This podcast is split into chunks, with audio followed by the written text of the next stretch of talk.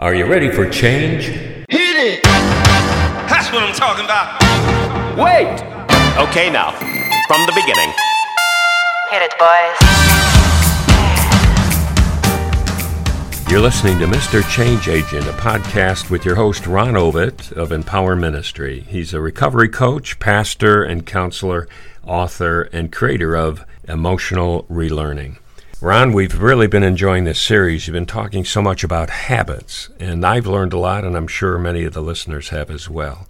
I did want to bring up something. You talk about habits, and we've been talking a lot about it, and then a word gets thrown in there called craving. And what's the is there a difference what's the difference how one is there a craving and then a habit or does a craving become a habit uh, what explain all that would you i often talk about the continuum and i use the phrase urge. Trigger is an urge right? Uh, you know a lot of times it's almost subconscious you know we, we're doing it without awareness and if you've ever tried to stop a habit and you've been doing pretty good and then all of a sudden you're right back doing it and you don't even know how you got there you know, the guy says, I'm to never drink again, you know, and he's going fine. And all of a sudden, next thing he knows, he's, he's sitting with, in a bar with a drink in his hand. Now, it's not like he's, you know, a robot and doesn't know, you know, what he's doing. It's not sleepwalking. But, you know, what happens is a, a trigger happens. A lot of times these things are subconscious.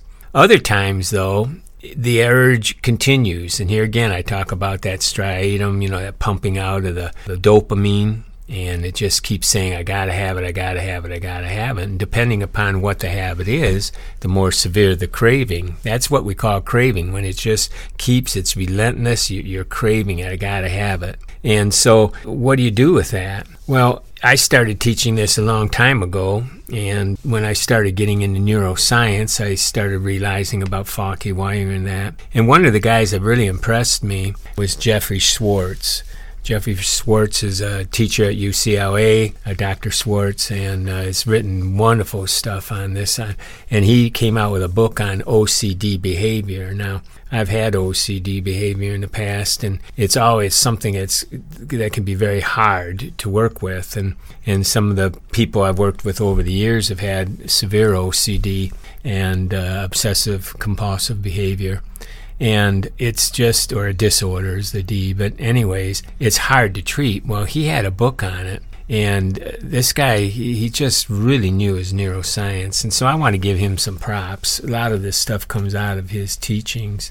And so if you get a chance, I would recommend that you read his books. Um, it's, it's, really good. Well, I thought, well, if you can work on OCD behavior, you can work on addictions. And I used to teach this when I had a whole room full of people on addiction. And I go, well, if you can work on OCD behavior, it can work on this. And their eyes would light up because they know, they know know how hard it is, and they know what OCD, a lot of them behavior is. And so, uh, what he did basically is what I've kind of taught, and I'll put it in my language, not his. You can get his book and, and read further and see the ways he applies it. But I talk, first of all, that it's faulty. It's faulty wiring. You know, somewhere we learn this. Now, just because you learn something doesn't mean it's right.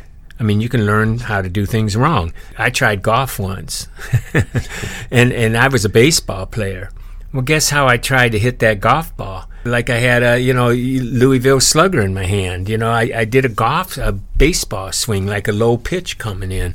Well, in order to play golf, you have to unlearn how to do baseball and relearn how to do golf, which I gave up on. The point is, not everything you learn is necessarily right, but you've learned it. And that's why this is faulty wiring. You don't want to. We talked earlier about knowing your why. I, I don't know anybody that I've ever worked with that's been out there for days spending money that they don't even have, ruining their health, doing things that, that they're ashamed of, that says, Boy, I'm so glad I'm doing this.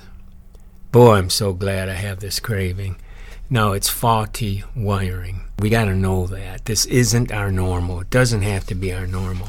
Did, is, is perhaps one of the first steps admitting that, or do they know it already? It's admitting that because because here again, it's saying, I got to have it. It's saying it's real. It's real. Man, when that thing's pumping, it's real. And, and that's why I go right for the juggler when I say, I'm not going to die because that's what you feel like. I mean, it's an agitation. I, you know, the the same place in your brain, if you got a paper cut, you know how those things hurt. I mean, you could mm-hmm. slice your hand off, probably wouldn't hurt as much as a paper cut, but it's the way it cuts the nerves, right? That lights up a part of your brain. The same thing when a craving, when you get these kind of things, it lights up the same part of your brain. It, it's it's an agitation. It is like a pain. You know, when you when you touch, uh, go toward a hot stove, you move your hand. You don't keep it there. And that's the thing, it, it causes you to act. Somehow you got to say, this is a faulty wiring. And then the second step, I don't have to do it. I don't need it. I don't have to do it. And in this case, if it's an addiction of, of some kind of substance or something, whether it's food or whatever, you know, you need to say, I don't need to do it. I don't need this. I don't need to listen to it. It's a faulty wiring.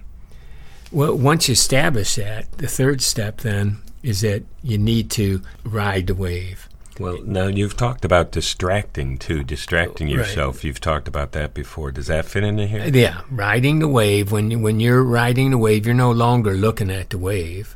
You're looking at the beach, right? You're looking at the shore. You're riding. You may be looking down a little bit, but you're not. The waves. You're kind of on the wave now. Mm-hmm. And in a sense, distracting is a misnomer. You want to focus on something else. You want to change your focus. I call it changing the channel. you know, you change the channel. Yeah. Uh, a lot of people say, "Well, you can't distract it because that's it only amplifies it." No, that's not. It's not not true.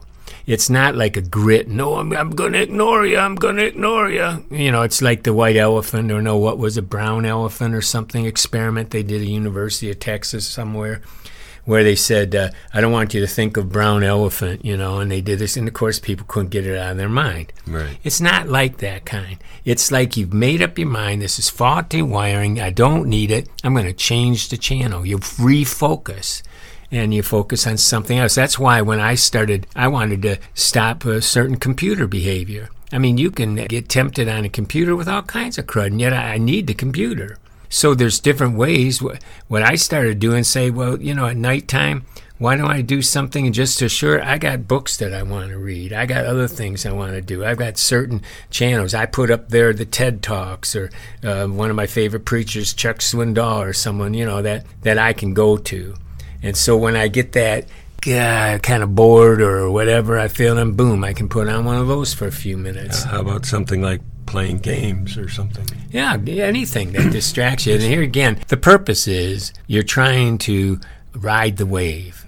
You know, it's it's you're not grinning and bearing it. You know, it, this isn't torture. So that's some of the things, you know, and and so you know, I encourage you to write down, be proactive. What would you like to do? What's your emergency stuff that you really like to do? It's not a pain to go ahead and do it. You really like to do it. And then uh, relive it in your mind.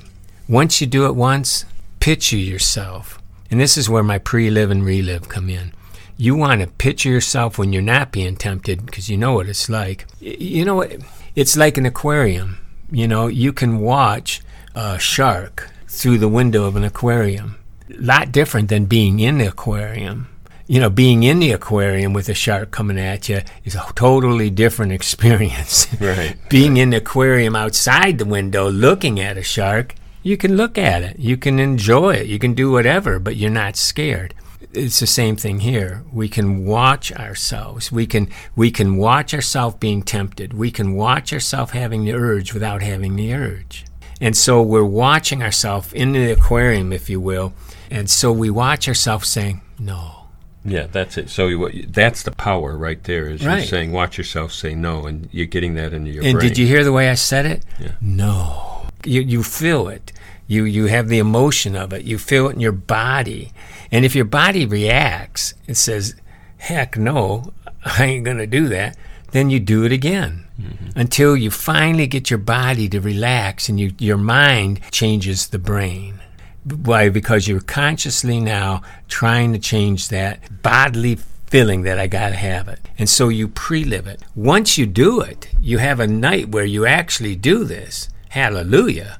Mm-hmm. You replay it and replay it. Why in the world wouldn't you replay that over and over and over again and get, you know, because the brain will act the same way just as if you're doing it. So why not it? You know, guys were in prison and war camp, right? and and they were in uh, cells that were really small. I mean, really small, hot, and small. And so they would visualize. One guy would visualize playing golf, and he would play nine holes every day in his cell. And he'd he'd see himself swing at it. He'd feel the breeze from the you know coming down the fairway, and he'd see the ball going up in the air, and he'd see it land. He'd feel the swing in his muscles and everything. When he got out five years later, he actually took I, i'm going to guess i can't remember but i'm not a golfer but it was like five or six or some so many strokes off his game. I don't want to say the wrong number because i'm not a golfer i don't want to exaggerate but it was significant. And i would imagine if a golfer's pretty consistent taking off five strokes or something would be important i guess. Mm-hmm. so uh, but his golf game improved and so this is important stuff. So all those together will help us continue to beat these kind of urges. Wow. Uh, fantastic stuff, Ron. You've been listening to Mr. Change Agent podcast, your host, Ron Ovitt of Empower Ministry. And it's very important that you can get some of this material. He's been talking a lot about triggers, and there's an ebook free, free of charge, something for you to download and read and get into this stuff. You can get it free at their website, empowerforliving.com, then put forward slash trigger. That's empowerforliving.com forward slash trigger. And you've heard them talk about some of the other materials available. A lot of that is on their YouTube channel.